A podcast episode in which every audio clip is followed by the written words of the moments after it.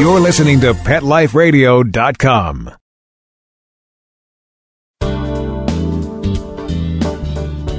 It's Friday, June 8th, 2012. Canine Nation is a regular feature column that runs on the Life as a Human online magazine. Life as a Human features articles about what it means to be human the good, the bad, and the enlightening.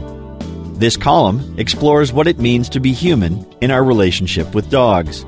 You can find it at lifeasahuman.com. To get directly to Canine Nation, go to caninenation.lifeasahuman.com. A complete archive of all the Canine Nation articles can be found there. Hi, I'm Eric Brad. Canine Nation is about learning, understanding, and living successfully with our dogs. Modern animal training techniques based on behavioral science can produce amazing results in working with our dogs. Whether your dog is a loved family member or a working dog, a canine athlete, or a trusted companion, positive training techniques based on science can help you enjoy a more productive and fun relationship with your dog. Join us as we explore the many facets of living with our dogs and taking a fresh look at how we work with them. Whether it's taking a closer look at everyday issues we share with our dogs or busting long standing myths about training and dog behavior, I hope you find something useful in each of the Canine Nation articles. We're glad you're with us. Sit, stay. We'll be right back after a short pause. Well, four to be exact. Pet Petco, where the pets go. Petco, where the pets go. Pet Life Radio has tail wagging, fur flying, fabulous deals for our listeners from Petco. Get $6 off your order of $60 or more and up to 40% off the entire Petco site. That's right. But that's not all. Because you're a Pet Life Radio listener, you'll also get free shipping on your order of $49 or more. $6 off, up to 40% off, and free shipping from Pet Life Radio and Petco. To get these awesome deals, go to petcodeals.com. That's petcodeals.com. Petco, where the pets go. I'm not much of a reader, but I do wish I were more well read. There are so many great books coming out. I wish I could find a way to keep up. Audible.com makes it easy to stay well informed and catch up on your reading simply by listening. Audiobooks from Audible turn downtime into uptime. You'll be more productive and become well read. Now I'm able to catch up on all the great books I've been wanting to read. With Audible, I feel smarter. Pet Life Radio listeners, try audible.com now and get your first 30 days of Audible Listener Gold membership plan free. And get a free audiobook. Choose from over 100,000 titles. To get this great deal, go to audibledeals.com. That's audibledeals.com.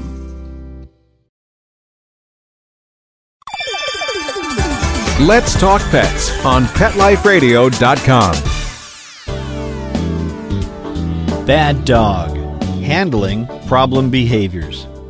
Dog trainers can, and frequently do, debate which techniques for teaching a dog to do a specific behavior is the most effective. There is some flexibility in how we teach our dogs to do something new. But what about those cases where our dog is doing something we don't want them to do? What training methods or techniques are available for dealing with those cases, and how do we choose? I've been talking a lot lately in this column about how we go about training our dogs. Does it really matter which approach we use to get the behaviors we want from our dogs? My personal experience says it does matter, and I'm not alone in that opinion. Many dog and animal behavior experts have made the same case. Some training methods produce more well adjusted animals than others do. When something catches fire, we just react. We don't debate, we don't consider. We just move to put out the fire with whatever comes to hand. For many dog owners, that's how they deal with problem behaviors as well. When a dog growls at a child or barks unexpectedly at a guest, they just react to stop the behavior. Bad dog is yelled out to interrupt whatever is going on. It can be more or less effective depending on the situation. The point is, we resort to the most convenient action to stop the behavior in the moment. We might grab the dog's collar, give them a smack on the rump or the nose, pull up on the leash, etc. But this isn't exactly like putting out a fire. In the case of our dog, something caused them to exhibit that behavior, and the correction of the moment might not be effective. Like throwing water on a grease fire in the kitchen, it might make the situation worse. Just like dealing with fires, there are different ways to approach dealing with bad behaviors in our dogs. It might be worth considering a few different techniques instead of relying on our one size fits all reflexive reaction to Fido's unwanted behavior there are some systematic principles all of us learn about fires smothering with blankets, baking soda for grease fires, soaking the surrounding areas to prevent the spread of fires, etc. There are some protocols that we can borrow from another well known field. Applied behavior analysis offers us some useful approaches for dealing with problem behaviors. Applied behavioral analysis is being used today in programs for the mentally challenged, autism disorders, and even in mainstream primary and secondary schools. The goal of such programs is to provide effective methods for dealing with problem behaviors to allow learning to take place. It has been remarkably successful. So it should not be surprising that positive training techniques like mark and reward or clicker training for our dogs are based on these same behavior analysis principles and they can be equally successful at dealing with problem behaviors as they are in teaching new behaviors to our dogs. Dr. Susan Friedman is a psychology professor at Utah State University who has pioneered the application of applied behavior analysis to captive and companion animals. In an article for the Association of Pet Dog Trainers Journal in 2010, Dr. Friedman discusses the intrusiveness of various training and behavior management methods. She cites research done in behavior analysis that shows that the least intrusive procedures are the most effective for promoting learning. The principles on which she bases her article refer to research done in human schools and a hierarchy of intrusiveness presented by Paul Alberto and Anne Troutman in their book, Applied Behavior Analysis for Teachers. Dr. Friedman expands this hierarchy into an effective model for dealing with problem behavior in our dogs. Read from top to bottom, the diagram provided in the show notes represents a series of approaches to problem behaviors from first resort to last resort. Unwanted or inappropriate behaviors will happen in our lives with our dogs. Some of those will occur because the dog does not know any better or has not been taught alternative behaviors. Other times, inappropriate behaviors can show up almost mysteriously. Friedman's hierarchy provides a simple, easy to use protocol for dealing with unwanted behaviors from growling to pulling on leash to barking. Here, then, are the layers of Dr. Friedman's hierarchy from first resort through last resort medical, nutritional, or physical causes. Many inappropriate behaviors our dogs exhibit can be the result of real physical problems. A dog in pain or physical distress may be much more likely to show aggressive or defensive behavior. They are ill and wish to be left alone or at least not be touched in certain areas. Before taking any other action to correct behavior, first make sure that it isn't any medical or physical cause that may be triggering it. A trip to your veterinarian or healthcare provider should quickly determine if this is the cause of your dog's unwanted behavior. Second, antecedent arrangements. This is just fancy language for the situation the dog is in when it exhibits an unwanted behavior. My dog could be frightened of men in hats, or small children, or even loud noises. Under those circumstances, she might be more likely to display aggressive or other inappropriate behavior out of fear. So, the next step for me under this hierarchy is to look at what I can change in my dog's environment in order to change her behavior. Can I put more distance between us and the disturbing object? If being too near an activity causes my dog to become overexcited, perhaps I can move back to a safer distance. Similarly, if my dog is annoying me by stealing food off my counters, well, I guess I should stop leaving food on my counters. Third, positive reinforcement. Rather than allowing my dog to decide what she would like to do in a given situation where an unwanted behavior develops, can I teach her to perform a behavior of my choosing using positive reinforcement? Ideally, this is a proactive step taken when the dog first encounters a potentially troublesome situation. For example, If my dog exhibits a preference to nip at the pant legs of family members as a puppy, I can use positive reinforcement to teach her an alternative behavior, such as picking up a toy, which would be more acceptable to everyone. Number four, differential reinforcement of alternate behaviors. This is similar to positive reinforcement, except that I may be working with an already established unwanted behavior. The concept of differential reinforcement means that I will reinforce my dog for an alternate behavior at a higher level than she is reinforced for the unwanted behavior. At that point, the choice should become obvious for the dog. If my dog barks out the window when she sees the mail carrier, I could train her to come to me for a food treat when she sees the mail carrier. In this case, the mail carrier now becomes a signal that coming to me for a treat will pay off. In a short time, my dog will become more reinforced by coming to me after seeing the mail carrier than standing at the window and barking. Number 5. Extinction, negative punishment, and negative reinforcement.